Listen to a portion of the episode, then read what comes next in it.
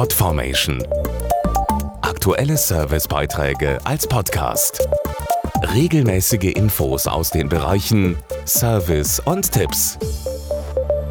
Sie sind nachts am Himmel wunderschön anzuschauen, spenden Licht und Orientierung und sind ein Symbol der Unvergänglichkeit, Sterne.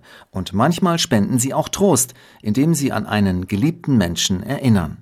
Für viele bedeutet es Trost, einen verstorbenen Angehörigen oder Freund in den Sternen zu vermuten. Oft wird Kindern vermittelt, dass er oder sie jetzt im Himmel einen Platz hat und auf sie aufpasst. Das ist einer der Gedanken hinter der Webseite lichterderewigkeit.de. Dazu Katja Beermann vom Volksbund Deutsche Kriegsgräberfürsorge. Lichter der Ewigkeit ist eine Internetseite, bei der man einem geliebten Menschen ein Licht im virtuellen Sternhimmel widmen kann.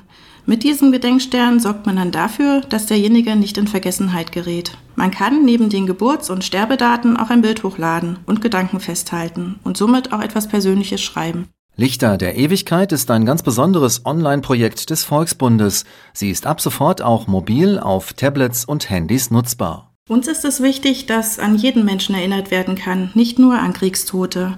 Wir sehen das Licht im Gedenken auch als Ergänzung oder sogar als Alternative zu den üblichen Traueranzeigen. Und bisher wurden schon über 5800 Sterne zum Leuchten gebracht. Alle Infos auf lichterderewigkeit.de. Podformation.de Aktuelle Servicebeiträge als Podcast.